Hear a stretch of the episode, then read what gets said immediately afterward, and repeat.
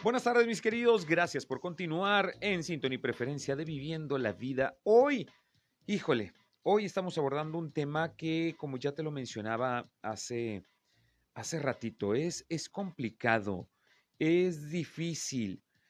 Sin embargo, también es parte de. Suena, insisto, contradictorio porque el hablar de la vida hay muchos a quienes nos ha tocado vivir este, e, e, esta situación, esta contrariedad de que al momento de producir vida, al momento de cumplir con este ciclo que nos corresponde como seres humanos de reproducirnos, existe la ilusión, existe la, el deseo, el anhelo de poder concretar o llegar al cumplimiento de esta etapa te dan la noticia, mi querida, que sí, después de haberlo buscado o no, eh, pues estás embarazada. Y bueno, empiezas a hacer tus planes, empiezas a adaptarte a la noticia, insisto, cualquiera que haya sido el caso. Y psicológicamente hay ciertos procesos por los que vas avanzando.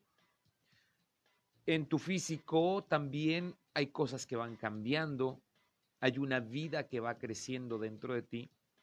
Sin embargo, por situaciones, la gran mayoría de las veces ajenas a ti, y, cabe mencionarlo porque creo que es una de las partes que hay que, que, hay que tratar dentro de estos, de estos duelos, eh, la gran mayoría de las veces son situaciones ajenas a tu responsabilidad directa hay cosas que vienen por genética, hay cosas que suceden simplemente por el entorno y, se llega a truncar tu embarazo. El bebé se pierde. Y hay muchos comentarios, por desgracia hay muchos comentarios. Pero sobre todo, yo quisiera que el día de hoy pudiéramos entender más allá de lo que vemos enfrente y pudiéramos tratar de discernir las intenciones. Eh, porque tampoco quiero satanizar a la gente que llega y nos quiere dar una palabra y tal vez en su ignorancia o en su, en su mala forma de expresarse, pues nos dicen cosas que pueden lastimarnos en lugar de ayudarnos. Y como esto, muchas, muchas otras cosas con las que tenemos que enfrentarnos cuando se vive un proceso de duelo, un duelo perinatal, un duelo de una pérdida de un bebé antes de llegar a su nacimiento. Hoy, mi querida licenciada Crisis Serrano me va a estar acompañando en estos micrófonos para poder hablar de este tema bastante complejo, pero que a la vez puede ser algo inspirador para muchas personas que quizá en este momento lo están pasando y tú, mi querida, si tú lo pasaste en algún momento de tu vida y ya lo pudiste procesar y ya lo pudiste, eh, si no entender, cuando menos sí saber y canalizar todo este proceso que viviste y tu experiencia, tu testimonio puede ayudar y fortalecer a alguna mamá que lo está viviendo en este preciso momento, me interesaría mucho conocer tu opinión. Las líneas están abiertas, 8717 1388 67. Mi querida Cristi, bienvenida, ¿cómo estás? Muchas gracias, Reja, muy bien, gracias a Dios. ¿Tú? Qué, bueno, también. Con el gusto de poderte saludar y que podamos tratar este tema que, la verdad lo he dicho, no es sencillo. Sin embargo, sucede. Y como son cosas de la vida, tenemos que tratarlo y tenemos que conocerlo, ¿no? Sí, claro. La muerte en cualquier edad es parte de la vida. Claro. Desde el momento que nacemos, lo único que tenemos seguro es que un día vamos a morir. Incluso antes de nacer, puedes, es una realidad. Cuatro de cada, una de cada cuatro mujeres llega a tener una pérdida perinatal. Wow. Eh, y con perinatal no me refiero nada más a las pérdidas gestacionales, que, que de pronto es a lo que le ponemos un poco más de énfasis, pero también hay mujeres que pierden a sus bebés en el momento que nacen o a los días de haber nacido, durante el primer año de vida del bebé, en la infancia temprana. Y, es importante hablar de ello, ¿no? Sigue siendo un tema tabú, es un duelo invisible, lo platicaba hace poco con, una chica. Eh, ¿Y por qué invisible? Pues porque sobre todo cuando son gestacionales esas pérdidas, la sociedad a veces ni siquiera se entera Eh, yo creo que es algo muy común que cuando una mujer queda embarazada, no se dé la noticia muchas veces hasta después del tercer mes. ¿Por qué? Pues porque sabemos que hay un poco más de riesgo de que haya alguna pérdida, em, alguna pérdida dentro del primer trimestre. Entonces, a veces alargamos el momento de dar la noticia pasando como este periodo de riesgo, ¿no? Eh, y, qué pasa, por ejemplo, con una mujer, con una familia? Porque no se reduce nada más a la mujer, es algo que atañe también a papá. Claro. Eh, ¿Qué pasa cuando una familia no da la noticia de que venía un bebé en camino y ese bebé fallece? Eh, entonces, ¿de qué manera lo hablas? ¿O cómo lo abordas? ¿O cómo se lo dices a alguien? Es ahí donde se vuelve invisible. Y es invisible también precisamente por lo que tú dices. La sociedad muchas veces no sabe cómo reaccionar ante una, ante una muerte perinatal. Y, quien, la, quien la vive evita hablar del tema por miedo a lo que le vayan a decir. Eh, me ha tocado acompañar, acompañar parejas que están viviendo una pérdida perinatal que me dicen es que yo no quiero que nadie me diga nada, o sea, porque vienen y me dicen, eh, no sé, una sarta de cosas que la gente obviamente no lo hace por hacer sentir mal a la persona, es como, como con la intención de hacerla sentir mejor, dar una palabra de aliento, pero pues muchas, muchas veces esto se traduce en algo no positivo para quien lo está viviendo. Hay una parte que también sucede y que no es correcto, y es la normalización. Eh, si bien es algo a lo que cualquier mujer particularmente porque son quienes llevan e, esta carga o este proceso de una manera más eh, cercana o, directa. Eh, son cosas que suceden, pero como tú decías, nos acostumbramos y ya incluso no compartimos esta alegría que ya existe desde el momento que nos enteramos, porque ya pues tu regla se retrasó, tú sabes tus fechas, sabes, dices, a ver, siento cambio, siento que algo ya está diferente, te haces una prueba de embarazo, tu ginecólogo lo confirma, ok, no, pero no voy a decir nada porque no se debe hacer. ¿Por qué? Porque existe el riesgo. A ver, espérame, esa normalización como que tampoco debería de ir por ahí, ¿no? Porque a final de cuentas, pues no sería entonces natural enterarme desde el momento de la concepción pues díganme hasta después de los tres meses, ¿no? Sabes que sí estás embarazada, pero ya pasan los tres meses de riesgo y todo para ahora sí decirte, ya amarró, como quien dice por ahí. O sea, ¿cómo, cómo hacemos esto para evitar la normalización de estas cosas que si bien, insisto, suceden, no es algo que yo deba de normalizar, debo de tratarlo? Yo creo que muchas veces tiene que ver con patrones aprendidos. Eh, la psicología perinatal en general es, es muy compleja. Desde el momento que uno se entera o que una mujer se entera que va a ser mamá, casi siempre aparece como en primera instancia el miedo. ¿Por qué? Pues porque imagínate la responsabilidad tan grande que siente una mujer al llevar una vida dentro, una vida que de alguna manera depende al 100% de ti. Aunque lo que suceda con el desarrollo de esa vida no, no sea parte de lo que uno tiene control. Eh, tú bien lo decías ahorita, cuando llega a haber una pérdida perinatal, escapa al control de mamá, porque si dependiera de las mujeres, pues no pasaba, ¿no? Em, entonces se instala el miedo y muchas veces el miedo lo, que hace es que nos, hace actuar con precaución. Y si, si ya en alguna familia, que seguramente en todas las familias, si indagamos un poquito en la historia familiar, en algún punto debe haber ocurrido alguna pérdida perinatal o gestacional, pues de pronto se aprende a no hablar de esas cosas. Eh, es como la vez pasada que, te acompañábamos en micrófonos, que hablábamos de la lactancia, que decíamos, pues es un tema tabú, es algo que no se toca, no se habla, no se menciona. Em, tiene un poquito que ver como con esta parte, ¿no? Eh, de, en qué momento voy a dar yo la noticia, ah, pues en el momento que sea como seguro darla. Eh, y así de alguna manera también, si se tiene este historial de alguna pérdida perinatal, pues nos evitamos el tener que estar dando explicaciones, el recibir comentarios que nos vayan a lastimar. Eh, y es, como, pues no sé si llamarlo círculo vicioso o algo así, no, pero es como me protejo en ese sentido, pero al mismo tiempo el protegerme eh, hace que la misma pérdida se vuelva invisible. Y no es que sea culpa de mamá, no es que sea culpa de, de quien lo esté viviendo, ni mucho menos, simple y sencillamente pues e, es una manera de, afrontar también este cambio tan importante que representa el embarazo.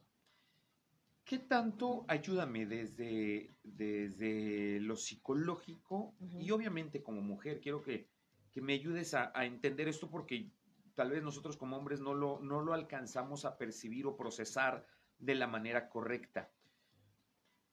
¿Tendrá algo que ver con el asunto de prepararme para ser? O sea, yo lo he hablado en escuela para padres y demás. Eh, la mujer se prepara desde niña. Aún sus juegos, su, su día a día es con una muñequita que cuido, que la paseo, que le doy de comer, que le cambio el pañal. Sus juegos son en, en base a, al instinto que llevan ya por naturaleza. ¿Va? Eh, incluso ya cuando los juegos cambian, que vas creciendo, ahora ya no era de tener mi muñeca y cuidarla, ahora mi juego es que voy entrando al altar y me voy a encontrar con el hombre de mis sueños, ¿no? Y, y, en las, bueno, ya me fui a, la antigüedad, pero bueno, en las revistas, y le pegas tu foto a la cara de la modelo que viene vestida de novia, y vas preparando, uno como hombre, uno dice, no manches, ¿cuánto voy a gastar? ¿Cuánta gente va a venir a la boda? Este, ¿Me entiendes? Procesamos las cosas de diferente manera.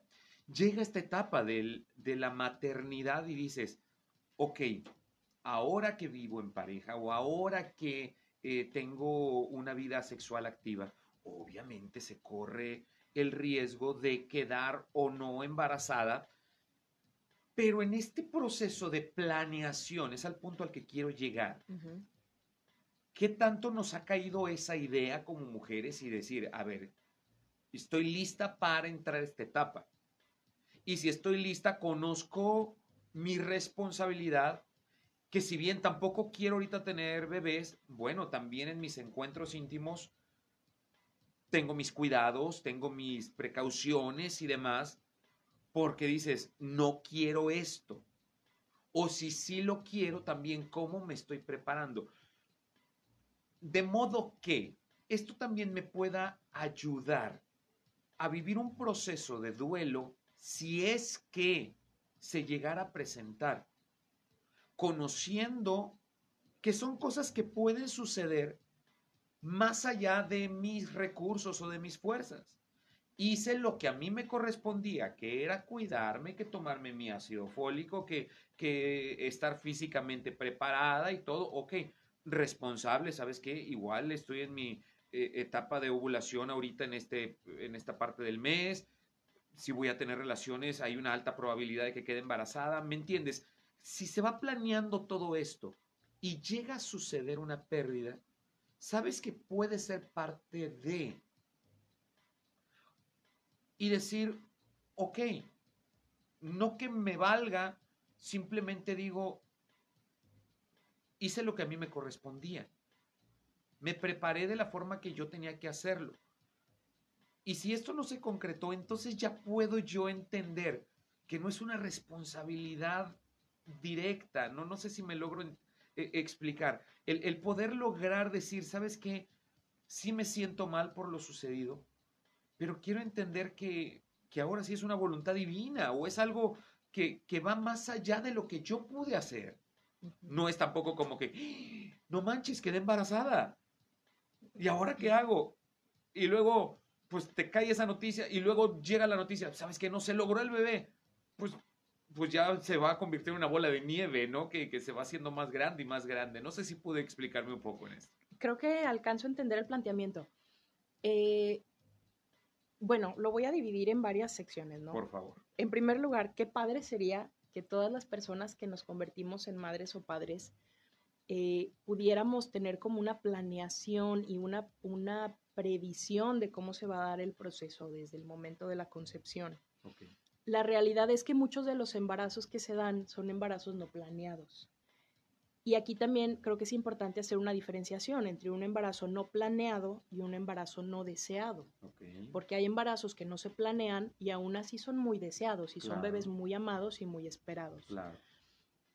Eh, pero digo, esa es la realidad. O sea, muchas personas eh, conciben un bebé sin estar pensando en que el bebé llegue a la vida de la pareja, ¿no? Definitivamente. Este, y aun cuando el bebé puede llegar a ser muy planeado, muy esperado, incluso, no sé, hablemos por ejemplo de las parejas que están en tratamientos de fertilidad.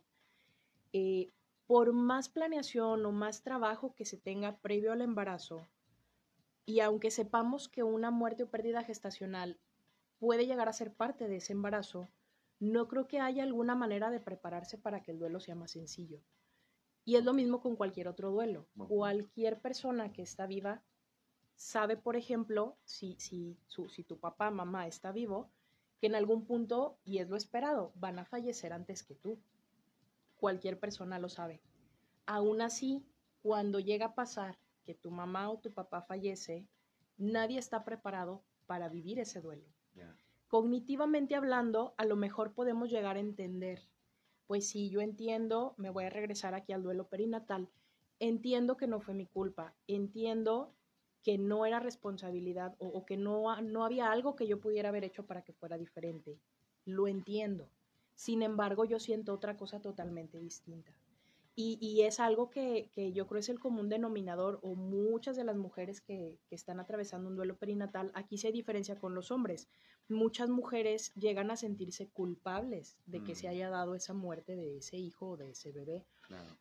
Como que es algo inherente a la maternidad eh, el sentir culpa, porque incluso las, las, mamás que tienen a sus hijos con ellas, eh, yo creo que a todas las mamás nos pasa. Soy mamá, híjole, me siento culpable porque este, no sé, me metí al baño y me bañé y mi bebé estuvo llorando cinco minutos y siento una culpa tremenda porque no lo agarré rápido. O, no sé, por ejemplo, mi hijo está llorando mucho y está muy, está muy triste o muy enojado porque quería tal y yo le dije que no y yo sé que es lo mejor, pero aún así siento algo de culpa porque se está sintiendo de esta manera, ¿no? Y, y me digo, en, en, los acompañamientos que doy en torno a la, a la muerte y pérdida perinatal, es algo muy común que mamá diga, es que yo me siento culpable de que mi bebé haya fallecido. Y, claro, yo les puedo decir, no es tu culpa, y aún así ellas no lo van a sentir diferente. Hasta después quizá de un tiempo con cierto proceso de, sanación, con cierto trabajo, cierto acompañamiento, pero eh, por más preparada que esté uno mentalmente, yo creo que es algo, ya cuando llegue el momento de vivir eh, ese duelo o si es que te toca vivirlo, no creo que haya algo que te pueda preparar. Incluso hablando, por ejemplo, de cuando algún bebé nace enfermito, que tiene que estar en UCI o, que tiene que estar en con ciertos cuidados hospitalarios y a pesar de que los médicos te puedan ir diciendo a lo largo de dos, tres días, una semana, vamos a ver si el bebé pasa la noche, vamos a ver si esto, eh, si el bebé evoluciona, pues claro, uno sabe que puede llegar a morir si el bebé muere, no por eso uno va a sentirlo menos o va a tener las herramientas para pasar un duelo. Claro. Este, mucho tiene que ver con la parte emocional, porque una cosa es la, cuestión cognitiva y otra cosa es la parte emocional, ¿no?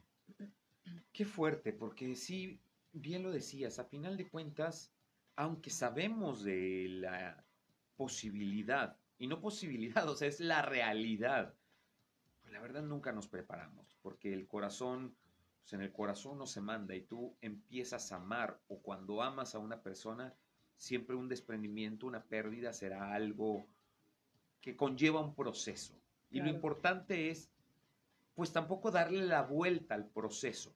Esto no es como, bueno, ya pasó, tenemos que afrontar esta responsabilidad, esta situación que estamos viviendo, procesarlo de la mejor manera y obviamente la vida sigue, la vida continúa. ¿Cómo puedo ayudar? Voy a ir a un corte comercial y ahorita que regresemos hablamos de esto. Porque vemos quienes tenemos cerca y no sabemos qué hacer. Porque si hablo, porque hablo. Pero también si me quedo callado, porque me quedo callado. Entonces, ¿qué es lo correcto? ¿Qué sí? ¿Qué no? Lo hablamos al volver del corte. Esto es Viviendo la Vida. Hoy me acompaña la licenciada Cristi Serrano. Ella es psicóloga, especialista en todo lo que tiene que ver con los bebés, todo lo que tiene que ver incluso desde tu embarazo. Sí, psicóloga perinatal. Vamos a un corte y volvemos. Esto es Viviendo la Vida con Reyham en la Radio Grande de Coahuila.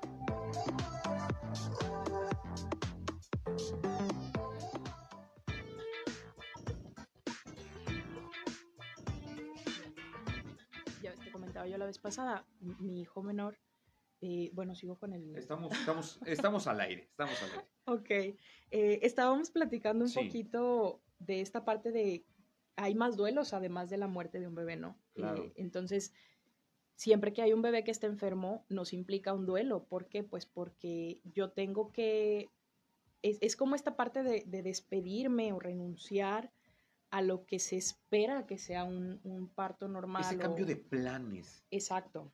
Ajá. Este, y, y bueno, comentaba yo la vez pasada que venimos fuera de micrófonos que Sí. mi hijo menor, por ejemplo, pues él nació con cáncer, nació con un tumor en su cuellito.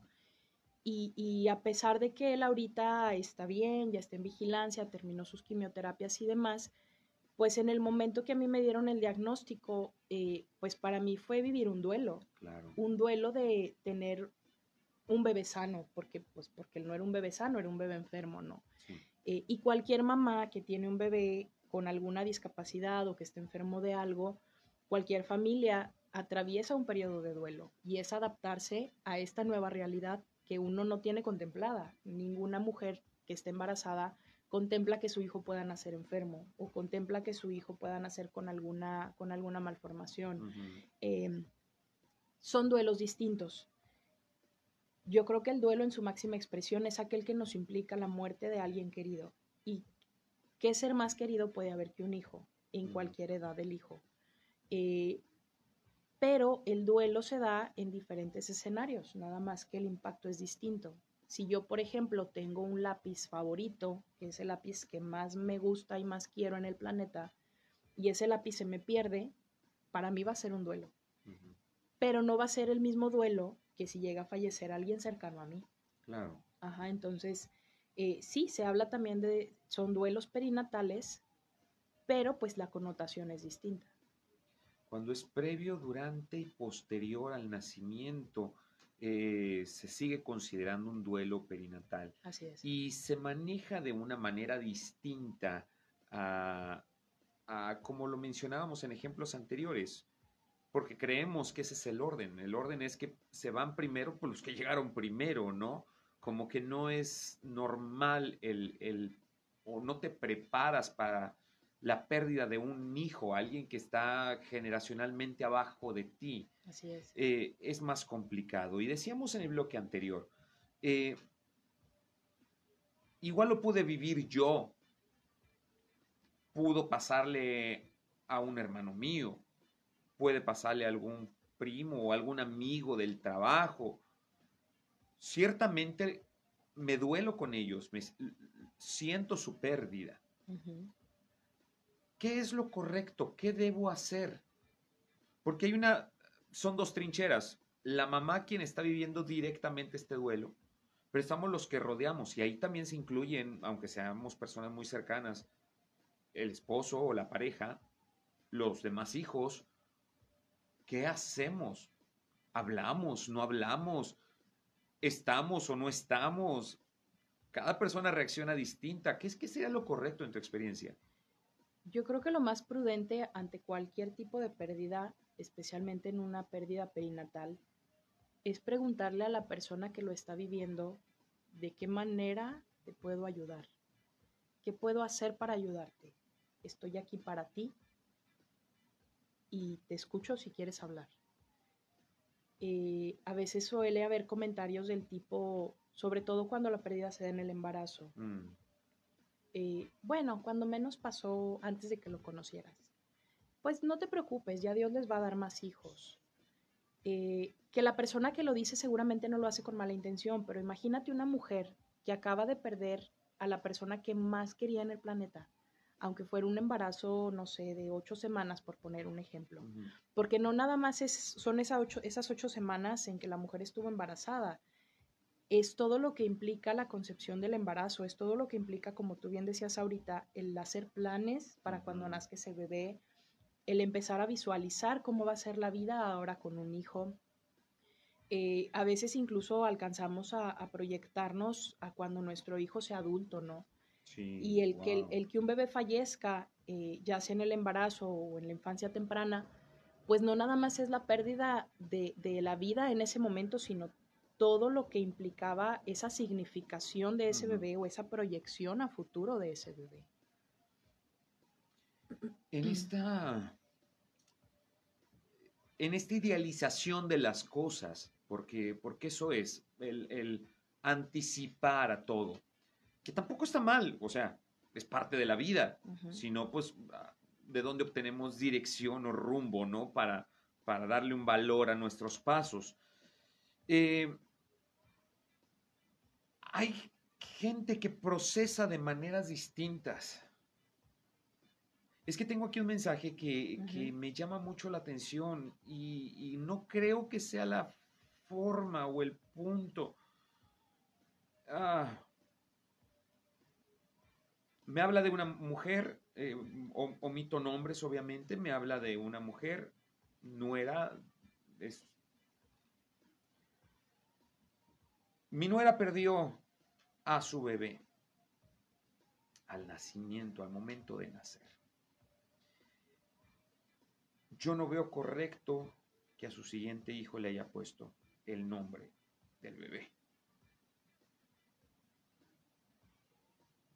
Bueno, vienen más cosas aquí, pero es su opinión.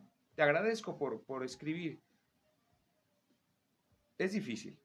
¿Qué, qué me dices? Yo, yo digo, cada quien lo vive de manera distinta y no podemos juzgar porque no somos, o sea, claro. ¿cómo puedo hablar por los demás? Así es, es que cualquier elaboración psicológica que esté teniendo esta chica con respecto a su bebé estrella, les llamamos bebés estrellas, aquellos que fallecieron, y con su bebé arcoíris, que es este bebé que sí, exacto, eh, ella tendrá sus motivos, ¿no? O sea, yo no puedo decir ahorita, ah, está bien o está mal, porque para empezar, ¿qué es, qué es bien y qué es mal? Exacto. A lo mejor pudiera yo hablar un poquito del peso que tiene el nombre que lleva una persona para cada persona, porque ciertamente el nombre que tenemos eh, de manera inconsciente o, en este inconsciente colectivo tiene cierto peso o, nos marca de alguna manera.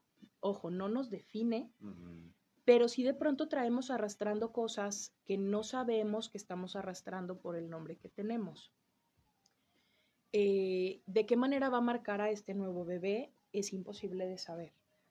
Hasta que el bebé vaya creciendo, se convierte en un adulto y ya si le, si le genera algún conflicto a ese bebé, que ya no va a ser bebé, pues ya, ya tocará que lo trabaje, ¿no? Eh, que también dicho sea de paso, pues no hay un solo ser humano en el planeta que no tenga algún trauma o que no tenga alguna marca psicológica eh, que, que, se haya adquirido a lo largo de, su desarrollo.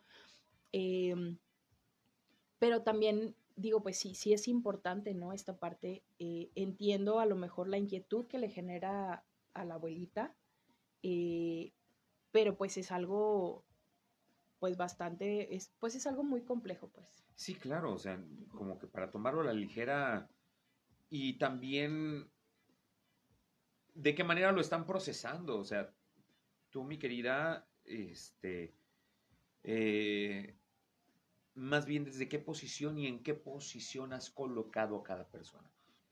Por darte un ejemplo, si tu primer nieto, que fue el que no se logró eh, su, su, nacimiento completo, su desarrollo, pues se llamaba Juan y decidieron ponerle al segundo Juan Pedro.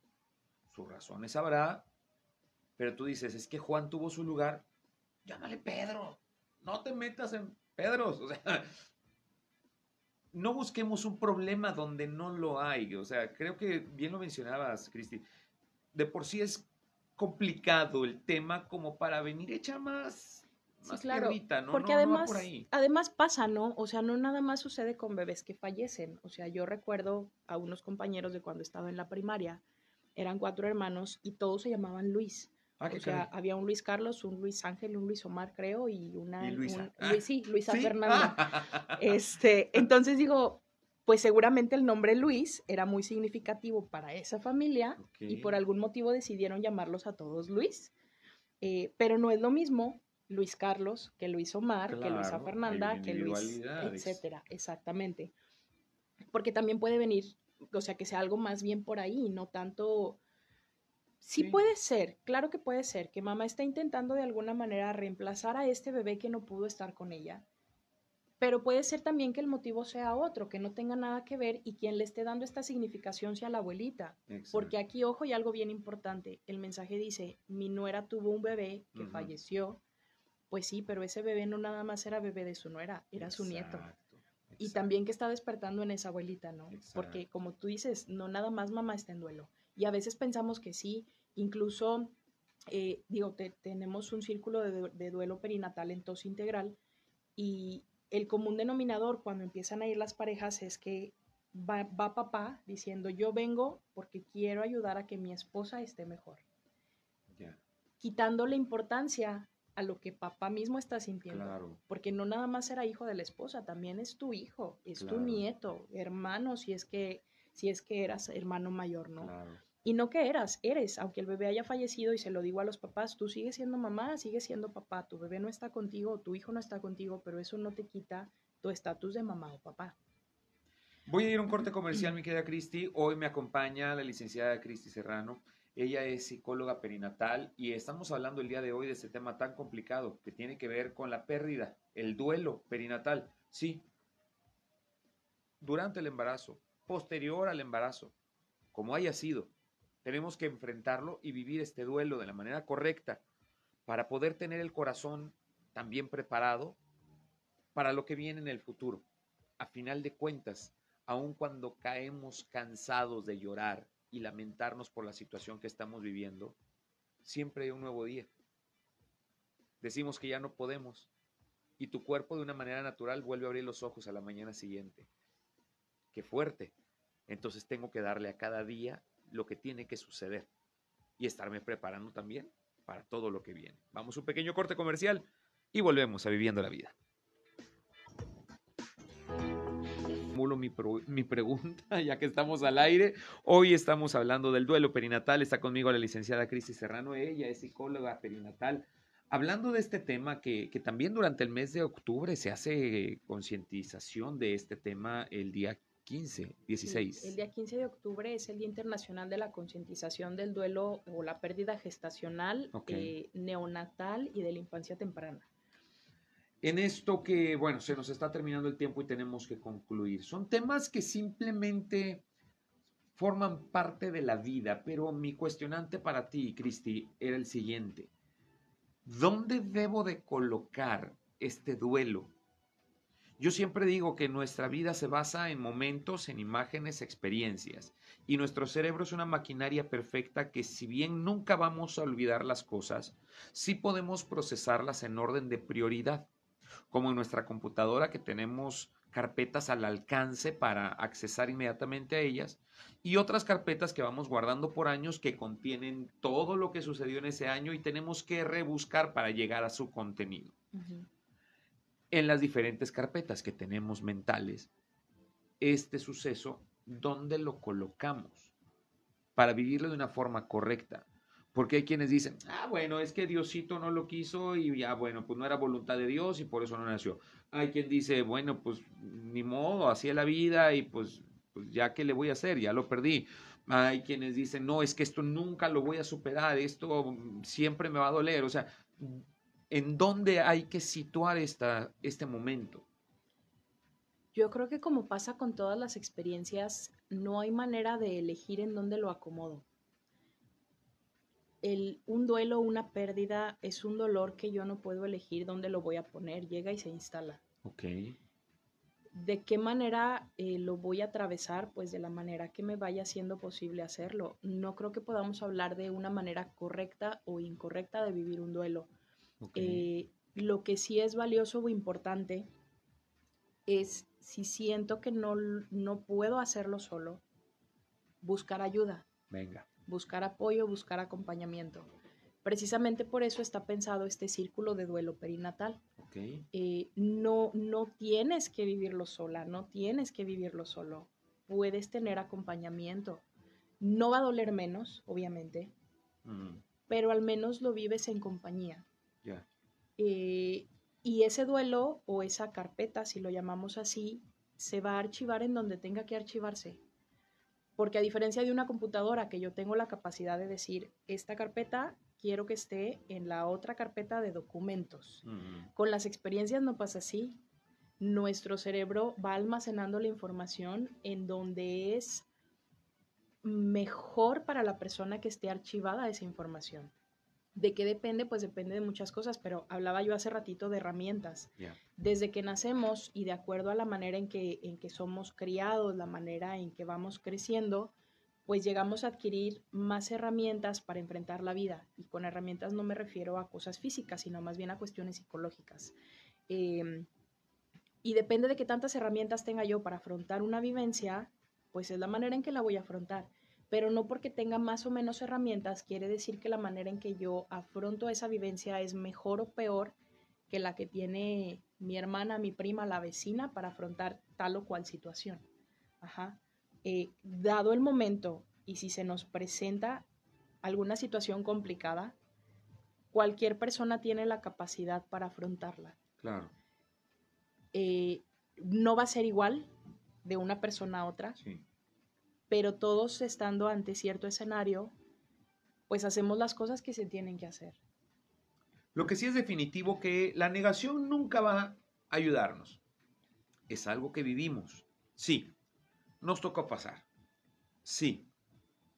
Pero lo mejor, como decía Cristi, es saber que en esto tampoco estás sola. Puedes pasar esta situación complicada en compañía de alguien que va a entender lo que estás pasando. Y no solamente lo va a entender, sino que tenemos herramientas para poderte ayudar y que esto pueda ser un poco más digerible en el asunto de que podamos procesarlo de una manera más simple. Quizá al contemplarlo con otros ojos o verlo desde otra perspectiva. En tos y cuidado integral, pues tenemos este acompañamiento. Ahí es donde te podemos encontrar, mi querida Cristi. Cuéntame dirección, teléfonos, redes sociales. En Tosi nos encuentran, estamos sobre la Morelos, a, una cuadrita del teleférico. Ok. Este, los círculos de duelo van a estar siendo el segundo miércoles de cada mes a las 6 de la tarde. Y pueden estar encontrando también ahí las publicaciones o la información de cuándo va a ser el siguiente círculo de duelo en la página de Tosi. Nos encuentran en Facebook como Tosi Integral y pues por ahí les podemos estar dando toda la información. T de Tito, O de Oso, C de Casa, y de Iglesia. Tosi, cuidado integral. Búscalos en Facebook, ahí viene toda la información y vas a poder encontrar esta ayuda profesional que tú necesitas para vivir este duelo. ¿Se necesita alguna inscripción, algún tipo de, de, reserva para poder tener nuestro espacio ahí? Eh, pues no, no necesariamente. Pueden llegar, les digo, el segundo miércoles del mes y, pues bienvenidos, ¿no? Ok, perfecto. Mi querida Cristi, gracias. Gracias porque pues es un tema difícil, pero que tenemos que abordar. Entonces, pues próximamente que nos podamos ver nuevamente y poder hablar a través de estos micrófonos para toda la gente que nos está escuchando y que sepamos que estas cosas de la vida que a nadie nos gustaría pasar, pero que por desgracia algunos tenemos que vivirla, pues sí tenemos también la capacidad de poderlo vivir. Y, yo creo, me quedaría con esa palabra, vivir. ¿Se puede vivir también en medio de una pérdida? Sí, sí se puede vivir. Hay que hacerlo. Y lograremos también alcanzar otras metas y otros lugares y convertirnos quizá en la respuesta a la oración de alguien más. Así que mis queridos, vamos a echarle ganas en todo esto porque sé que, que podemos. Hay cosas muy buenas todavía en la vida para poder disfrutar. Ella es la licenciada Cristi Serrano. Gracias. Muchas gracias. Gracias a ti también por tu sintonía y preferencia. Te dejo con el espacio noticioso de Sergio Peinberg. Tú y yo nos escuchamos en un rato más en tu gusto musical culposo. Soy Reyham. Dios te bendiga. Adiós. Cada día es un buen día para reinventarse. No te olvides agradecer por